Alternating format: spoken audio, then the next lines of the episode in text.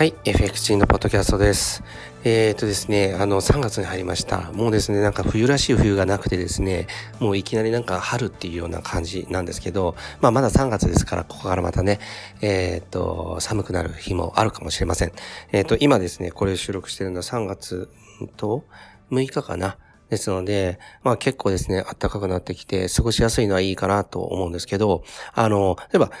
まあ、ちょっと余談ですけどね、日本っていうのは、そのあの、えっ、ー、と、島国で、で、真ん中にですね、山脈が通ってるわけですよね。で、山脈が通ってるってことは、この、えっ、ー、と、山脈にですね、雪が溜まることによって、その後、それがこう雪解け、春から雪解けで、それで雪がですね、あの、えっ、と、水になっていくっていう、それで水をダムとかにこう溜めて供給できるっていう形なんですよね。で、あの、今年っていうのはおそらく日本列島、ちょっと僕もよくわからなくても憶測で言うんですけど、あの、雪がね、そんなに例年よりも多くないかなっていう気がするので、あの、今年の夏は水不足っていう予測を立ててます。で、僕はですね、こういうね、あの、ちょっとしたことでもこう予測を立てるっていうのが結構あの、好きで、そして僕自身もすごく大事にしているんですね。で、相場もそうだし、あの、まあ、会社の経営とか、いろんなことにも、えー、に関してもですね、そうだし、この後、えー、世の中ってどういう風になるのかなっていうのを常に考えるような癖は、えー、つけてますし、あの、家でもね、あの、家族とそういういろんな話っていうのはします。この後どういう時代になっていくかねっていうようなね、あの、そういうのは、まあ、面白いし、また、そういう癖をつけるっていうのは、やっぱり、あの、トレードに関してもですね、そういう戦略を立ててですね、予測を立てて、どういうふうに切り抜けていくかっていうのを、こう、鍛えるっていう意味では、いいのかなと思っています。はい。で、今回のですね、あの、えっ、ー、と、ポッドキャストのテーマとしてはですね、えっ、ー、と、実はですね、えっ、ー、と、クロスグループの決算っていうのは、まあ、会社なのであるんですけど、あの、法人がいくつかありまして、えっ、と、12月がですね、決算月ていうふうになります。で、えっと、2月、えー、末までですね、納税という形だったんですけど、一応ですね、あの、決算がですね、あの、終了して、だいたい数字が出たんですけども、あの、売上だけ、えー、こちらでですね、ご報告させていただきます。もちろん、上場企業ではないので、あの、報告する義務っていうのはないんですけど、あの、ホームページとかでもですね、公開してるんですけど、あの、毎年毎年、ほぼですね、あの、増収益、えっ、ー、と、まあ、売上も上がって、えー、で、利益も上が上がってっていう形を本当おかげさまでですね、取って、えっ、ー、と、クロスもですね、あの、10周年ということなので、まあ、10年生き残る会社っていうのはほとんどないって言われる中でですね、ここまで来れたのは皆さんのおかげ、えー、でですね、あの、本当にそれは大きいことだと思って感謝申し上げます。で、具体的な数字のところなんですけど、えっ、ー、と、前期ですね、12月までのところの1年間っていうのは、売上高は、えっ、ー、と、約35億円という形なんですね。で、あのー、クロスグループのですね、こう、歩みっていうのをこう、10年間ずっとですね、この数字の面で見ていくと、いろいろとですね、あの、わかることっていうのはたくさんあるんですけど、えっ、と、まずですね、えっ、ー、と、この10年の中でですね、3年ぐらい、えっ、ー、と、途中でですね、あの、社員がですね、あの、あんまり増えてない時期っていうのがあるんですね。その時っていうのはやっぱり売り上げっていうのも、あの、上がってない。で、あの、社員が増えるにつれてですね、売り上げが上がる。っていうような構図です。っていうのは、これは何かっていうと、会社として、え健全にですね、運営できてるっていう一つの指標でもあるんです。っていうのは、あの、社員が増える。えー、で、社員が増えるから、イコール必ず売り上げが、えっ、ー、と、増えるというわけでは本来ないわけですよね。あの、社員の人たちが、まあ、モチベーション高く、えっ、ー、と、気持ちよくこう働いて、いい成果を出すっていうことができなかったら、社員が増えても売り上げに直結しない。そういう会社っていうのは山のようにあります。けれども、あの、うちの場合っていうのは、社員が増えてない、えー、数年間っていうのは売り上げが上がらず、社員が増えてる時期っていうのは必ず売り上げが上がってるっていうことは、あの、社員員一人一人の、こう、働き、えー、っていうのが、あの、きちんと売り上げに反映されてる。そういう会社だと、すごく健全な運営と、まあ、社内のですね、仕組み化が、まあ、できつつある、えー、ベンチャー企業だなっていうことが言えるわけです。もちろんですね、その中にはいろんなですね、まあ日々トラブルとかいろいろとあるわけですけど、それらも含めてみんながですね、結構そのやりがいと、えっ、ー、と楽しさと思ってですね、そして福利厚生とかとのこうバランスの中でうまくですね、あの、やっていけてるのかなと思います。あの、非常にですね、クロスグループは自分で言うのもあれなんですけど、本当に人間関係が良くてですね、あの、一番僕がすごいなと思うのは、一人一人のですね、あの、えっ、ー、と、生き方というか、そういったことをこう尊重し合える、そういう集団だなっていうふうに思います。例えば、休みの取り方とかっていうものも、例えば、休みをちゃんと取るっていう、えっ、ー、と、社員のですね、生き方っていうものもちゃんと尊重するし、そうじゃなくて、もっともっと働きたいんだっていう人た人のですね、えー、生き方っていうものも尊重するし、家庭を大切にする人の生き方は、それも尊重するしっていうことで、どこかにこう押し付けてこうだっていうことがないんですね。一人一人の生き方っていうのが、それぞれ、えっ、ー、と、大切で、その人たちの、えっ、ー、と、生き方でもってですね、会社に貢献するっていうのが重要かなっていうふうに思っています。で、あの、お金の話が出ましたけども、その35億っていうね。で、あのー、その、会社がですね、大きくなって売り上げが上がってるっていうのは、実はですね、すごくいいことなんですね。それだけ、社会から認められて、社会から必要とされて、そしてその対価っていうのをいただけて、えっ、ー、と、それによってですね、また、えっ、ー、と、いろんな事業とか、えっ、ー、と、社会のニーズに合わせたものっていうのが展開できる、えー、ようになっていくわけですよね。だから新たな価値を生んでいくことができる。で、こういったことがなければ、あの、日本っていうのは、えっ、と、経済が回っていかないし、当然ながら、えっ、と、公的な福祉とか、いろんなサービスっていうものも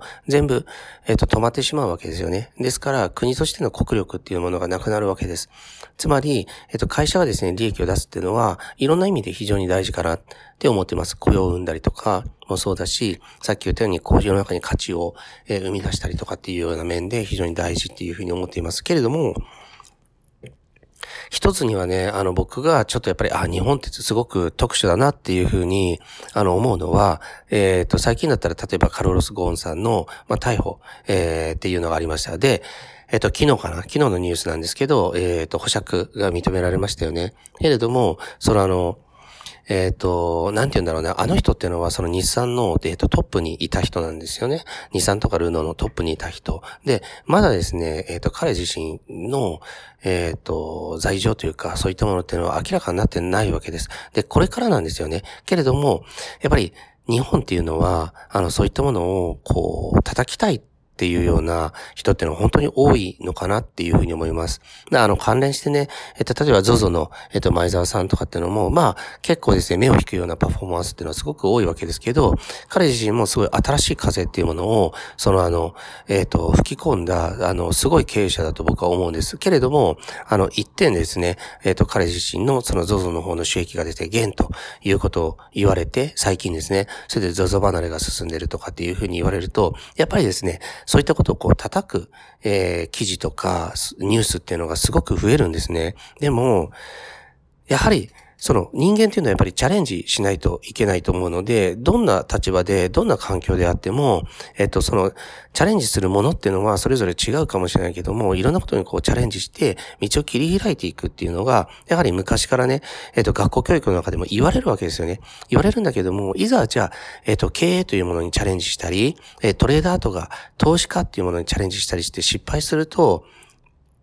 周りは、なんかやっぱり喜ぶような、あの、それを楽しむようなね、あの、記事とかニュースっていうのが流れるんですよね。で、あの、メディアもですね、そういったものを、やっぱり出したがるんですよ。で、それによって一般国民も、えっ、ー、と、日本っていうのは、そういったものを、まあ、見たがるんですよね。で、これは、どういうことにつながるかっていうと、結局は、その一億総社会主義化っていうところにつながるかなっていうふうに思うんですよね。みんな一律で同じぐらいでいないと、あの、安心ができないっていうことですね。で、どっかだけが突出してすごい、あの、利益を出したとかっていうと、それを引きずり下ろしたいんですよ。出る杭を打ちたいんですよね。で、そういう社会とかそういう国っていうのは、やっぱりなかなか未来っていうのはないと思ってます。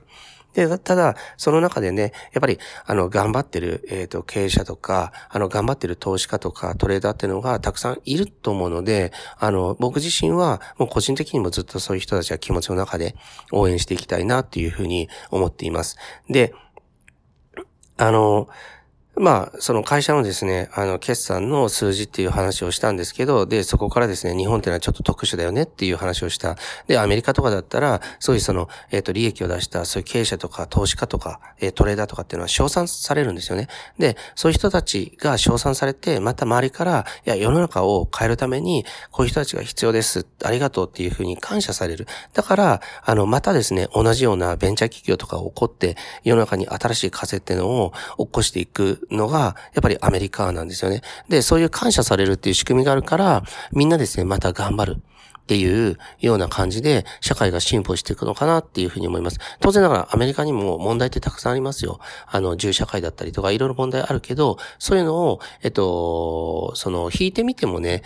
あの、アメリカっていうのはすごくこう、えっ、ー、と、お金を稼ぐ、投資家とかトレーダーとか経営者に対してですね、非常に寛容な国だし、そういう人たちの社会での、あの、大きな価値っていうのが、ちゃんと分かってるんだなっていうふうに思います。日本っていうのはそうじゃないんですよね。そういう人たちをこう潰して、その潰すことによって、実は、経済環境っていうのが悪くなってって、結局、福祉も悪くなるし、教育も悪くなるしっていうことになるっていうことを理解せずに、とにかく、やっぱり気持ちの中で叩きたいっていうようなところがあるのかなって思います。僕はそれは、やっぱりそのゴーンさんのね、ニュース報道とか、あとその、ゾゾの前澤さんの件とか、そういうのを見たりしても、どうしても思うなっていうのがあるんですよ。で、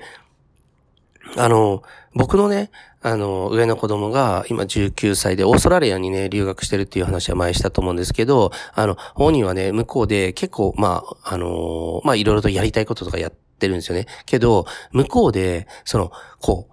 日常生活もそうだし、あとネット上とかでも叩くっていう行為っていうのが、本当に見ないっていうんですよね。で、あの、うちのですね、講師のあの、北田さんって言いますけども、北田さんもタイに移住してますけど、北田さんもですね、あの、タイでね、前あの、ほら、サッカー少年たちが洞窟でね、取り残されてって、で、その時にコーチっていう大人が一人一緒にいたわけだけどもっていう話があって、その時に、やっぱりあれ救出された時って、その、コーチを叩くっていうことは、全全くタイではなかったらしいんですよね。これがもし日本だったら、そのコーチの監督責任っていうのをすっごい追求したんじゃないかなっていうふうに思います。あの、国民性の違いと言ってしまえばそうだけども、あ日本っていうのは、本当にですね、社会主義化したいだなっていうふうに思います。で、こういったみんなが一律で社会主義のような形になる国の中でですね、トレーダーとか投資家がですね、生きていくってすごく大難しいんですよね。あの、突出するっていうことが許されない社会なわけです。けど、そんな社会の中でも、トレーダーとか投資家っていうのは、すごく、あの、メリットが大きいと思うんですよね。自分は経営者ですから、やっぱり叩かれたりとかそういうのっていうのはもちろんあると思う。けれども、トレーダーとか投資家っていうのは、そういったことなしにですね、まあ自分の中でここっそりというか、あの、頑張って、芽が出るまで、周囲に言わずに頑張るっていうことができるわけです。で、それで、あの、結果を出した時に、ほら、すごいでしょって言った時、まあ叩く人もいるかもしれない。けれども、頭一つ出てしまえば、ああ、そういう、なんか生き方もあるんだっていうふうに認める人たちもまた出てくるわけですよね。だから、中途半端ってのがね、一番ね、難しいところで、そうじゃなくて、自分自身の信念に従ってね、トレードとか、あの、投資っていうものをこう極めていって、そして、その中でちゃんと結果を出すっていうところまで行ったら、やはり、えっ、ー、と、この一律の社会主義化した日本の中では、すごく意味があることだし、その人の人生っていうのは輝くかなと思います。本当に繰り返し、前も言ったけども、僕自身が本当に何もない普通の人間だったんです。けれども、あの、FX と出会って、トレードっていうものを磨いて、6年かかったけども、回り道したけども、それで成功して、そしてシグナル配信でも結果を残して、っていうことをやってった結果はですね、今、あの、35億の売り上げを生むですね、あの、えっ、ー、と、グループ企業に成長させたわけですね。で、みんなが同じ方向を向く必要は全然ないんだけども、でも、あの、例えば、一番最初ってのは、やっぱり、あの、トレードの、トレーダーとしての成功だったわけです。で、これが一番楽。あの、今の日本の中でもちろん、あの、トレーダーとして利益が出るっていう形が出たら、初めてお金でもってですね、次のステップっていうのが踏めるんで、そこはもう自分自身で人生をデザイン、ようやくできるようになる。もう、お金が全てなんかじゃない。もちろんそれはわかるんだけども、でも、それがないと解決できないっていうことがたくさんあるのが、この、あの、自由経済の社会の仕組みなので、その中でじゃあどうやって生きていくかっていうのを、また、えー、今年もですね、一緒にこのポッドキャストを通じて皆さんと考えていきたいなと思っています。はい。それでは今回のポッドキャスト、えー、以上です。ありがとうございました。今週の放送はいかがでしたでしょうか？弊社クロスリテイリングでは投資に関わるさまざまな情報を発信しています。